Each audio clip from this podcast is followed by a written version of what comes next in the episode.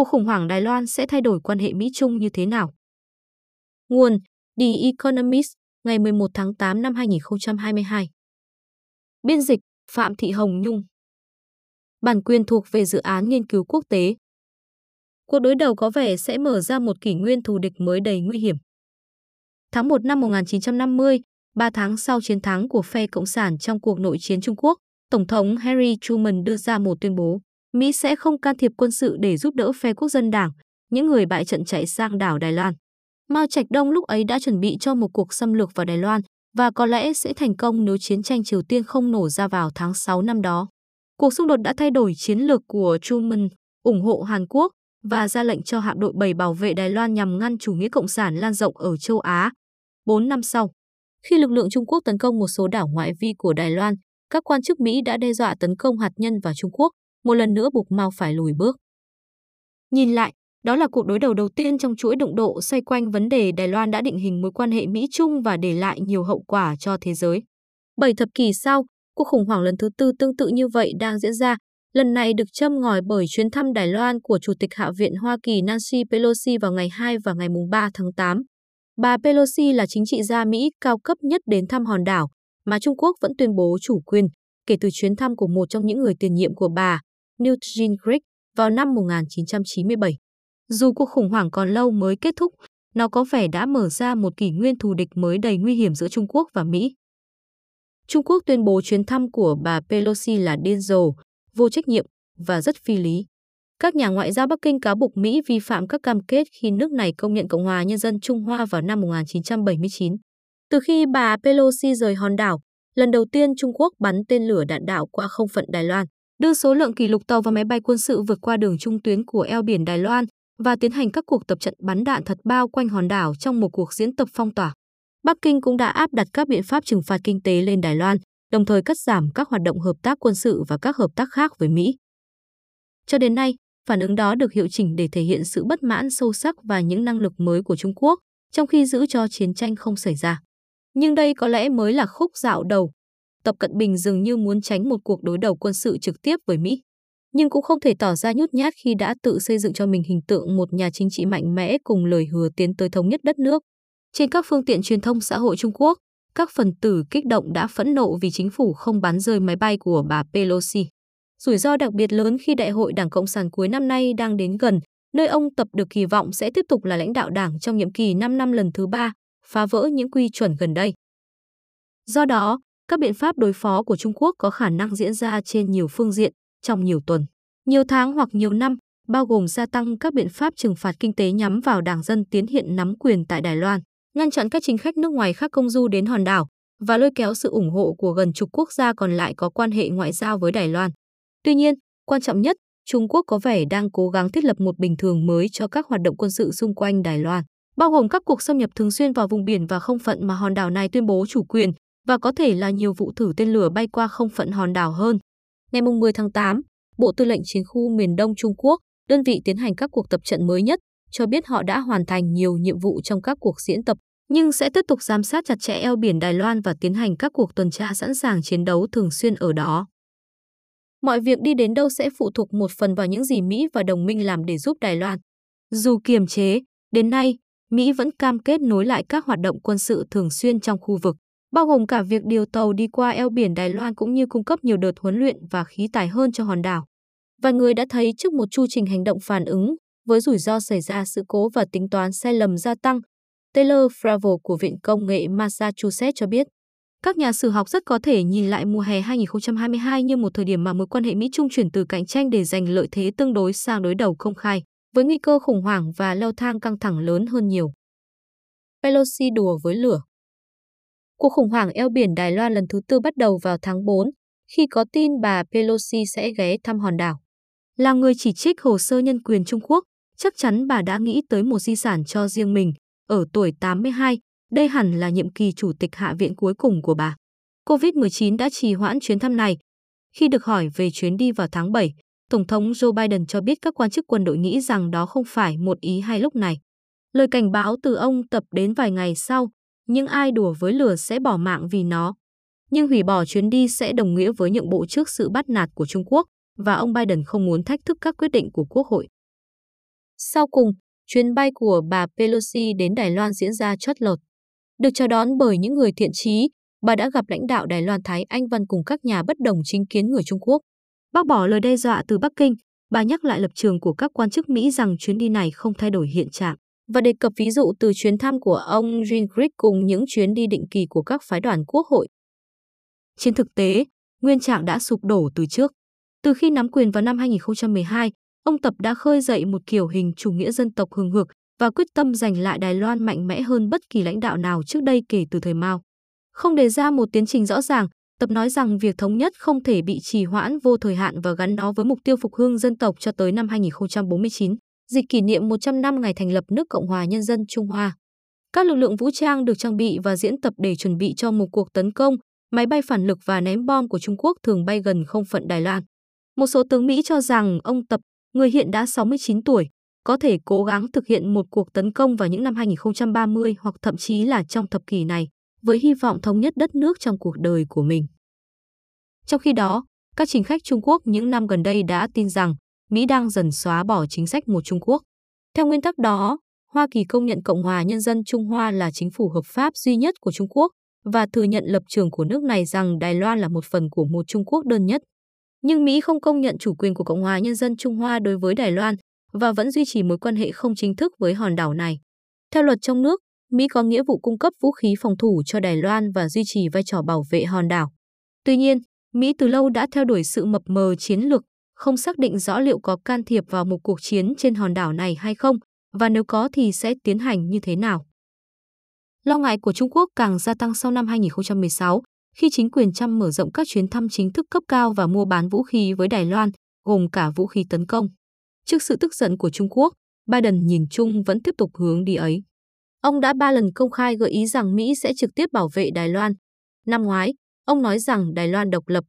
Lời tuyên bố sau đó đã được các phụ tá rút lại nhưng vẫn khiến giới chức Trung Quốc sôi sục. Đài Loan, với tư cách là một nền dân chủ tự trị với 24 triệu dân đa số là người Hán, đang là thách thức đối với chế độ chuyên quyền khổng lồ sát cạnh, nhất là khi những công dân tự do ở đây giàu có hơn những đồng bào không có quyền bầu cử ở bên kia eo biển.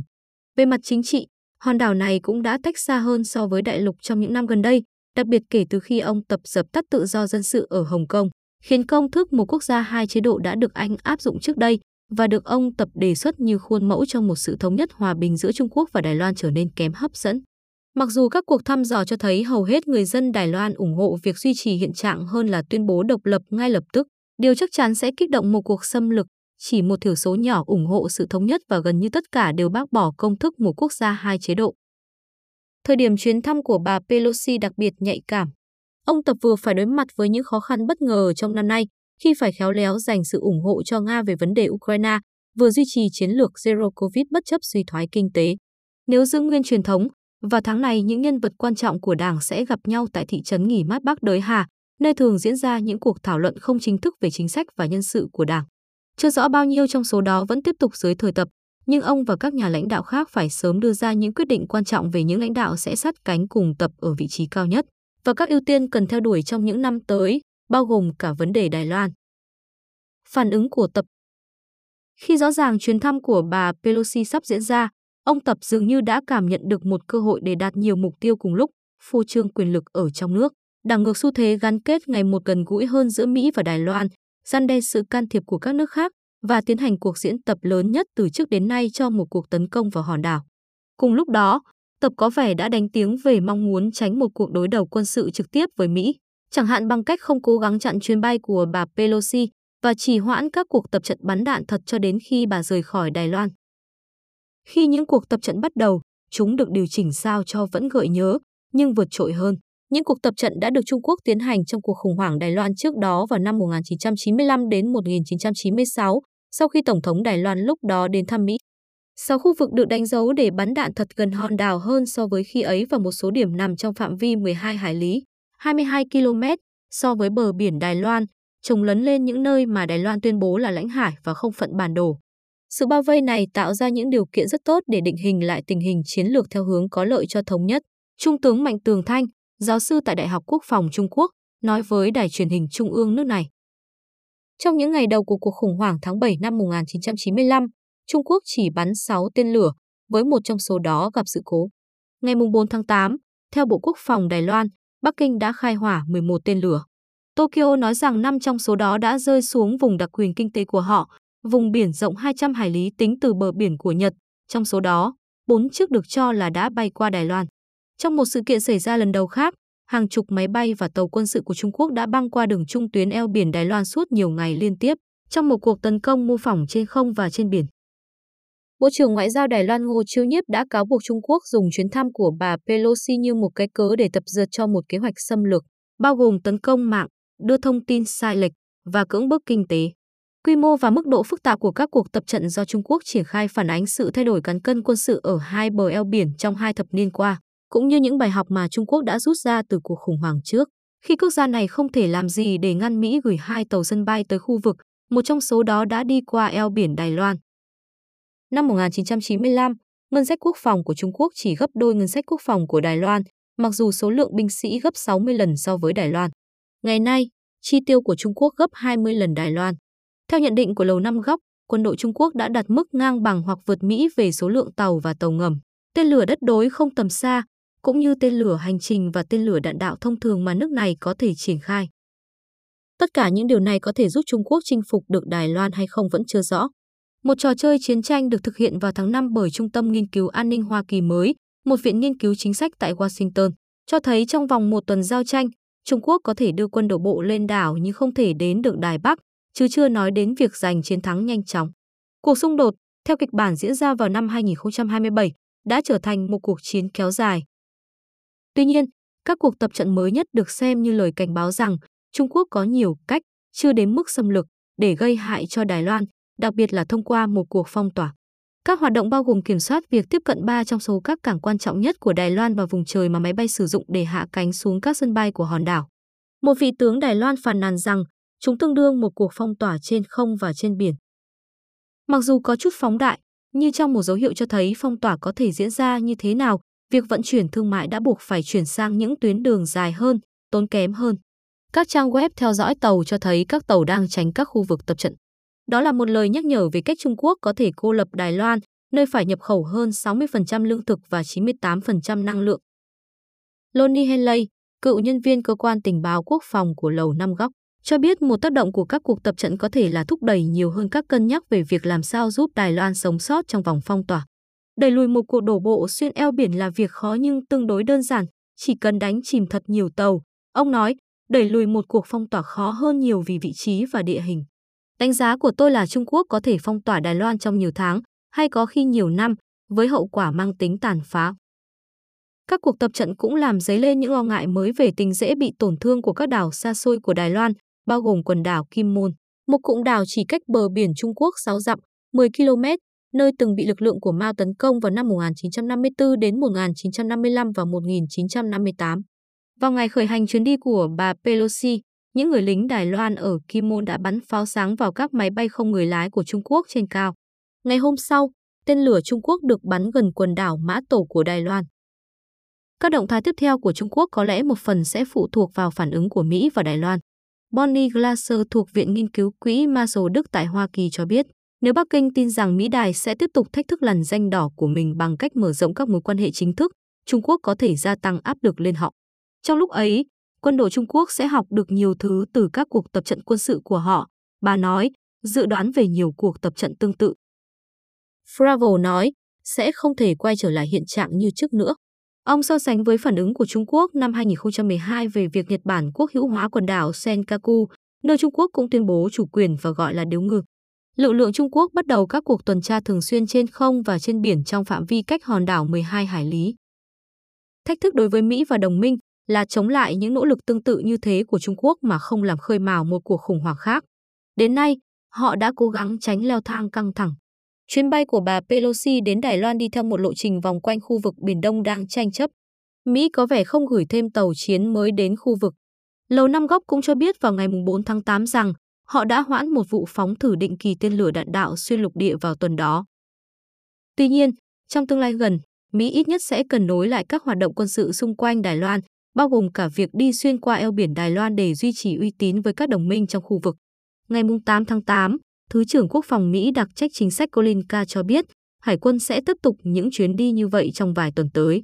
Đó có thể là điểm bùng phát xung đột tiềm tàng, đặc biệt nếu Trung Quốc tiếp tục các cuộc tập trận quanh hòn đảo này. Cũng có khả năng Mỹ tăng cường năng lực phòng thủ của Đài Loan bằng cách bán nhiều vũ khí tấn công hơn, huấn luyện thêm binh lính và cho hoặc cho vay để mua thêm vũ khí, bao gồm những vũ khí nhỏ và cơ động từng chứng tỏ hiệu quả ở Ukraine. Thời Ánh Hồng thuộc Đại học Nhân dân tại Bắc Kinh dự đoán sự đối đầu sẽ trở nên dữ dội hơn. Quốc hội có thể sẽ đòi hỏi nhiều hơn.